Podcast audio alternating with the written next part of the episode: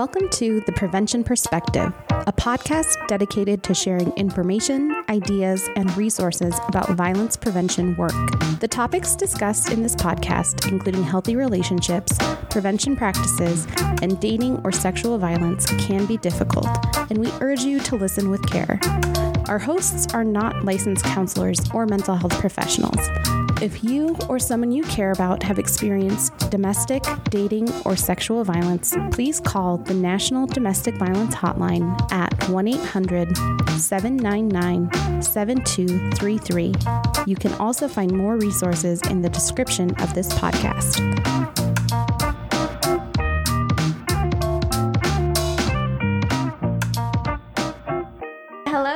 Welcome back. You're here with Maria and Tracy. and we're also here with Annaliese. So, Annaliese, can you tell us a little bit about yourself? Yeah, um, so I am the Youth Services Program Manager here at the WCA. I've been here for about a year. Uh, previously, I uh, mainly worked in outdoor education and I did a lot of backpacking trips and um, used to teach sex ed and all all different stuff. And I moved to Boise about two years ago from the Northeast. What is uh what does your program entail? Yeah, so our program entails childcare. So we provide licensed childcare at shelter along with unlicensed childcare at our downtown location. Uh, but within that, we work a lot on figuring out how to best support these families that we serve that we have. And as we do that we can recognize that every family is so different when they come in. You know they might be coming in for similar reasons of you know dv or sa but every family is so different. And so part of my job is kind of figuring out working with those families and seeing like okay like do you need community support? Do you need childcare? Do you need um, to connect with a local school since you first moved here and, and your child's not in school yet and all those different stuff What do you enjoy about your job as a youth service program manager?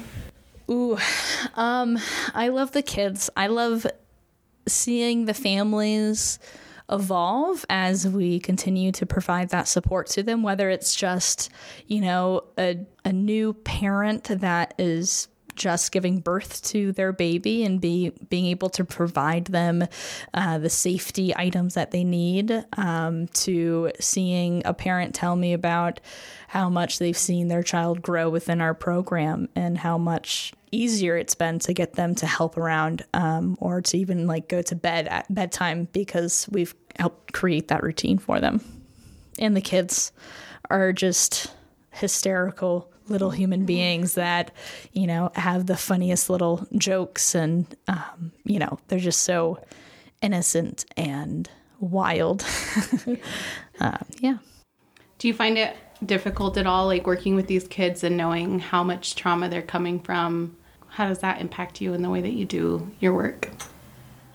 Yeah, I mean it definitely impacts. Um, you know, it's it's important for us to know what has happened to these kids. You know, not to the nitty gritty details, but to understand that they have received, you know, maybe specifically physical abuse or or SA or anything like that. Um, and that's always difficult to hear that regardless if like you know a child or not right like that's hard to hear um, but you know i make sure that my staff and i take it and we don't hold it to ourselves and we just can recognize of okay like we know that this child has had sexual abuse in the past so we're going to be extra careful when we do diaper changes or bathroom stuff right? So we're just kind of being a little bit more cautious of working on consent with these kids and working on you know talking them through what we're doing hmm. It's really interesting. Yeah. And you talk about working with consent. So, how, what are ways that you do that with the kids? Yeah, so um, a pretty typical one is, you know, you have two spectrums with especially younger kids, right? So you have one side of the spectrum where a child will just come up to anyone and hug them and say, I love you. And even though they just met you, right? And then you have on the other side of a child that doesn't want to be there, is crying, and wants to be alone. And what we find is there's a lot of that you know the other side of that spectrum of wanting to hug and constantly touch and, and that kind of stuff because they're seeking that out um, because maybe maybe they haven't had that or you know that's what they've learned right and so we talk a lot with the little kids of you know oh actually can you ask me before you touch me? Before you know you need to ask some, somebody if you can hug them before you hug them. And that pause allows them to learn about that consent. And what i like to do and i tell my staff to do is don't say yes every time right? Because everyone needs to learn to hear no. Mm-hmm. because if you're just going to assume well they're going to say yes anyways why ask right? Like that's assumption. Um, but when you know when a little kid comes up asks me for a hug and i say no thank you. My body needs a rest. And when i say it in that specific way it's providing them that information that it's not on them. It's not because I don't want to hug from them. It's because my body needs a rest. So it has nothing to do with them. So they can kind of take that away from, well, what did I do? Why don't they want to hug me? We wanted to talk with Annaliese about the protective factors that can happen on a relationship level. So, specifically, we're looking at a positive, warm parenting style, someone's connectedness to family, and positive friends or role models. So I'm curious, Annaliese, if just off the top you have any thoughts around how um, how those things help protect against uh, violence or harm happening, and what that could look like in your work.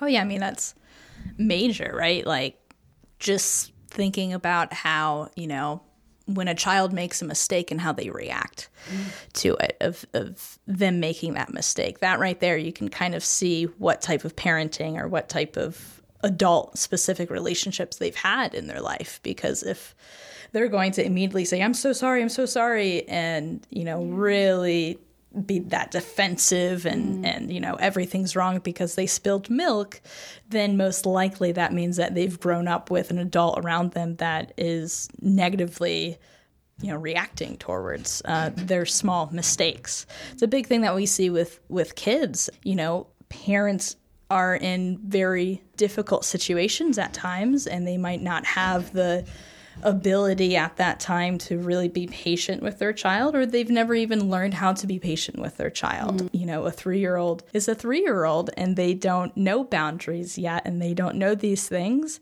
And it can be really hard when you've had a long day of whatever it may be as an adult and the next thing your your child is doing something and you're yelling at them and that's going to impact that child. Mm. So what are ways that someone can display a warm parenting style in their homes if they don't know methods, or how can they learn about this? Yeah, so I mean, there's so many resources out there on the internet. And to also make sure that the parent understands it's okay to make mistakes. Going to, you're human. That's that's what happens, especially as you're learning. And just because you have a child doesn't mean that you know how suddenly how to do everything with kids, mm-hmm. right? And and every year that child is like a new child, right? Mm-hmm. They're they're learning all these new things, so you know, so much is impacting their abilities to understand things and and all this kind of stuff, right? And so going online, looking at different resources, reaching out, there's a bunch of different parenting classes that could potentially be available and yeah and figuring out also for yourself as the parent of okay how do i react mm-hmm. why do i react that way mm-hmm. and maybe you know slowly making those changes those tiny habits of like okay when your child spills milk I need to make sure that I take a moment to pause myself and then react. So then you have those few moments to yourself of assessing the situation, being like, it's okay. And say like oh we just spilled it. Okay like let's go clean it up. So then it doesn't become this this big thing. So in addition to like a positive parenting style that mm-hmm. somebody has how can we increase family connectedness? What does that look like? Family time. And like family time that matches the kid's interests and also the parent interest. It doesn't always have to be just what the parent wants or just what the child wants. You know, it should be kind of a combination of interests and, and being able to bond over those things. And it doesn't have to be this big day out to the uh, movies or to the amusement park or anything. It could simply be when you're waiting for the bus or you're waiting for the car to be fixed or whatever it may be, and bringing out some cards, a matching game, even doing I Spy, these small little moments are building upon for this child and that parent relationship. Because, you know, when I think back at my childhood, some of my biggest memories are these smallest little things mm-hmm. of, of, you know, I remember going in my dad's blue truck on Saturday mornings and getting french fries at McDonald's and a bottle of Gatorade. Like that was not a big thing, but that was such a big impact in my life because that was a time where I could have time with my dad alone. Right. So maybe having that time alone with that parent if there's multiple kids, or even just all together doing activities together. And that could be as small as coloring and, you know, and picking out, like, ooh, I really liked how you, you know, made Shrek blue today, mm-hmm. or, you know, and pointing out those things so then your child can see that you're noticing the things that they're doing. Yeah, so sounding like you could do kind of both of those things. Like if, if somebody is working towards, you know, building up their skills as a parent or mm-hmm. as an adult in a kid's life, like, yeah, finding that way to connect and spend time together and then also pulling in those those observations and those positive comments because yeah, kids do pay attention to that. Oh, absolutely. yeah. Yeah, and they'll pick up on the negative stuff too, being like, "Oh, was that not like, you know, they didn't say anything this time. Like, did I do it wrong this mm-hmm. time?" or, you know, things like that. And really, you know, not being too afraid to make mistakes because once again, we all make mistakes even with our language, but trying your best to pick your language that's appropriate for the child that you're around. Can you tell us a little bit about um, family night? Yeah, so family night um, was something that I started quite a few months ago, and it is a program that all of our shelter residents are uh, welcome to, but specifically our families are very encouraged to go to. It's currently the only program we have where kids are allowed to go.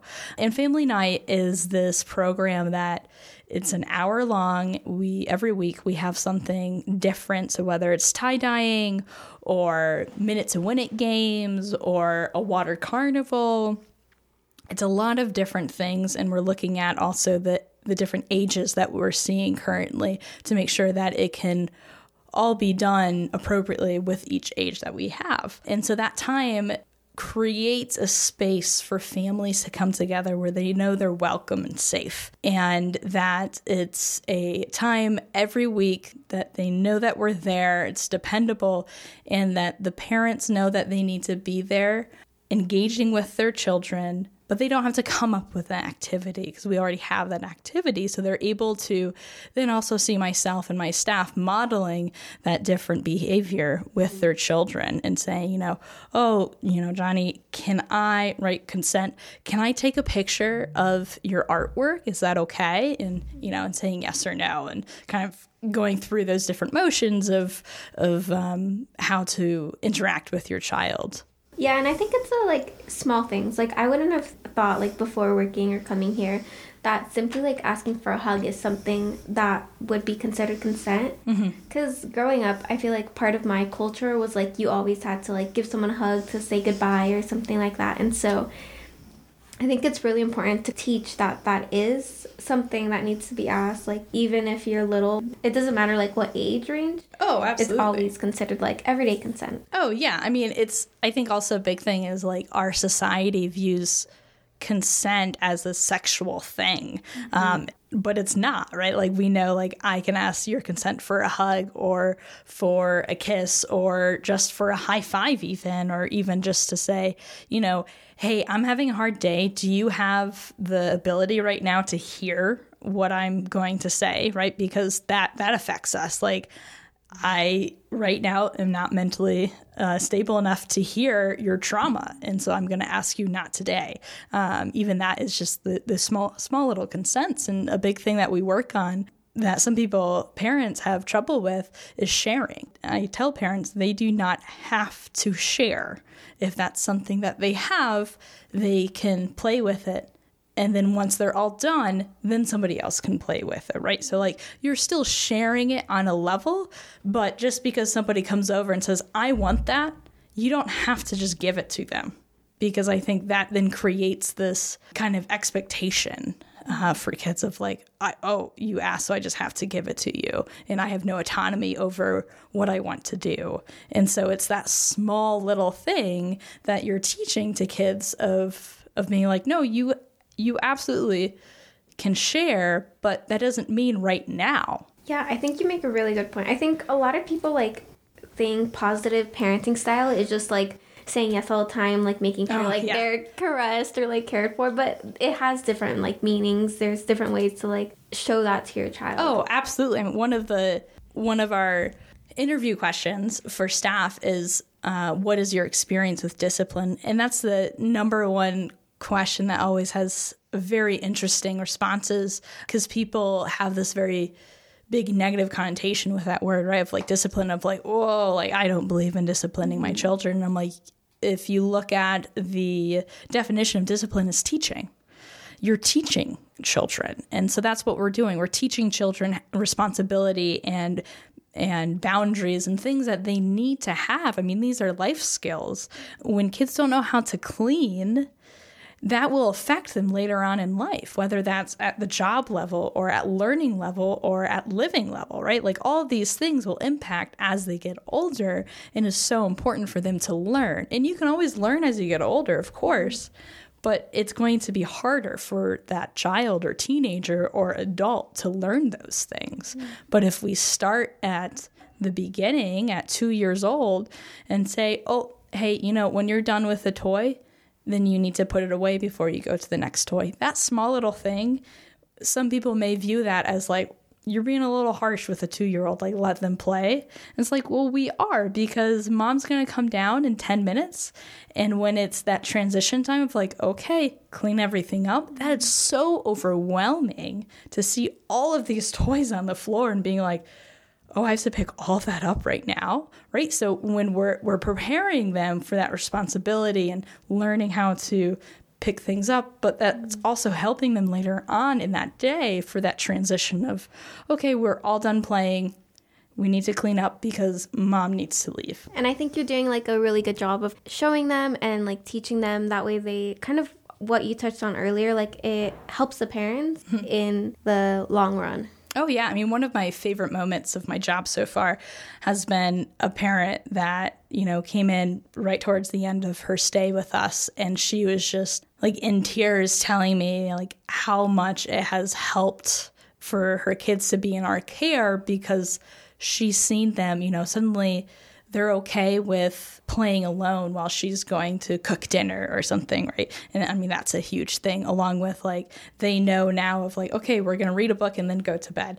And, you know, they're into these routines or they now pick their their toys up. It's not a fight anymore because they're used to it. They've learned. I mean, I remember this this little boy, he's about 2 years old, and when he first came in, he had you know, a hard trouble with cleaning things up. And by his, the end of his stay, he was showing this other two year old who just started, like, how to clean things up, or he would just go up and clean for other kids because he really enjoyed that. I mean, mm-hmm. that's the thing is like, you know,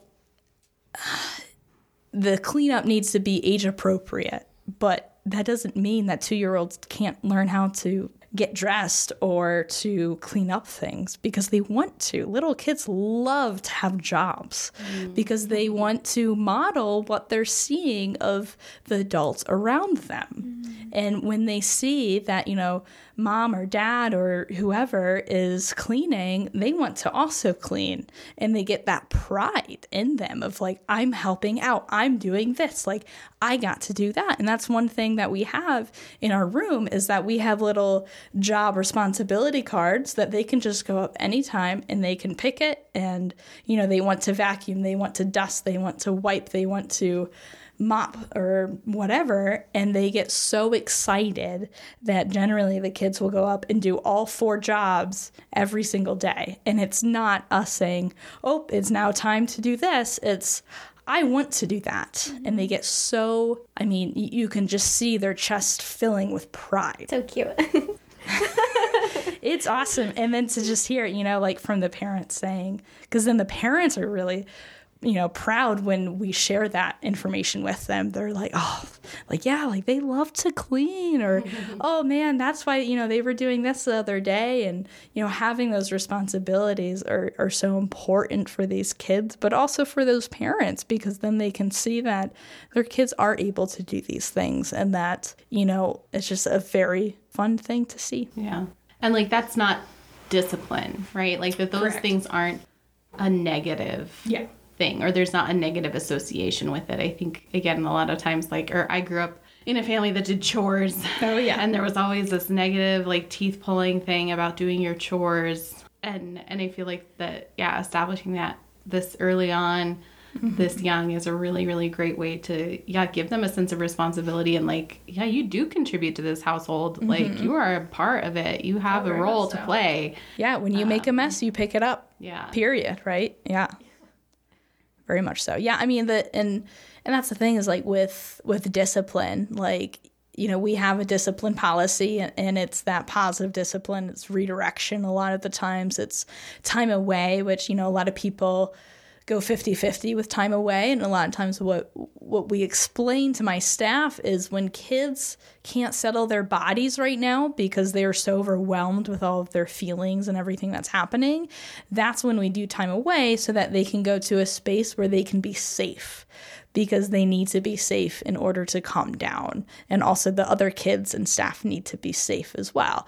Um, and that's generally you know because I don't know about you guys, but when I get overwhelmed, sometimes I like to just like go in a dark space and not be around people and kind of, you know, sit with myself and, until I'm I'm ready to be around people. Um, and that's you know, kids also need that, um, and to make sure that we have a space. So like right now we have a sensory corner that you know it's this little box, not little, it's a pretty big box.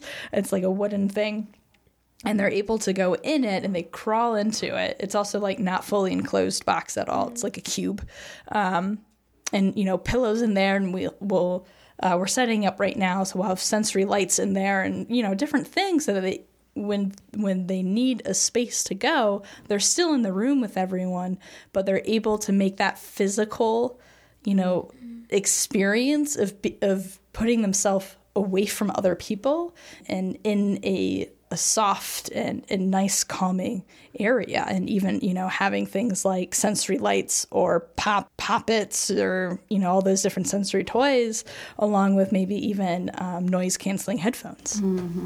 It's really cool. What would you say?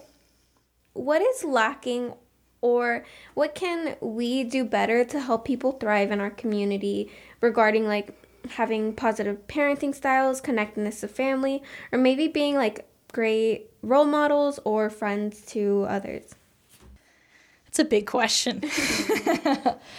um, I mean, I think there's so much that we could do. I think a big thing is making our community more kid friendly in general, or society more kid friendly, right? We have this thing where, you know, kids should be, oh, you have an appointment, kids should be in this place, you, you know, separate. Um, and that's fine. For some parents, they need that. And for other parents, they might not have the ability to do that. And then that's allowing, you know, that's then creating this uh, potential rift, right? Of the parent being like, oh, I need to do this and this and this, but I can't because I have my kid with me. But if we're more open and available for kids within the society, then that rift would kind of go down, along with understanding that when you just suddenly have a baby, that doesn't mean you suddenly know how to parent. Um, and I think that's a really hard thing to recognize for a lot of people. Um, and, you know, all that you know is what you know, whether it's from how you grew up. And so that's how you view as a parent is, well, this is what my mom did, and this is what my dad did, or aunt, uncle, or grandma, grandpa, or whoever.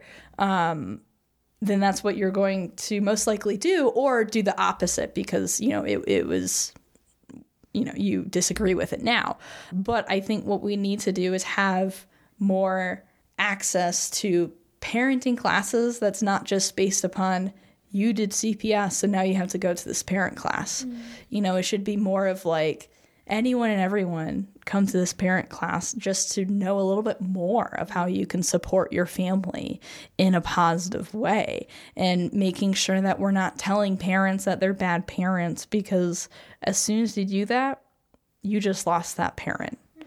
There's no way that that parent will come f- to you for help in the future, even if it's some, you know, I'm not talking about them abusing their child. I'm talking about, you know, other situations, um, you know, where you may disagree with what they do, um, but it's not hurting the child, right? Um, instead, that's where that modeling comes from.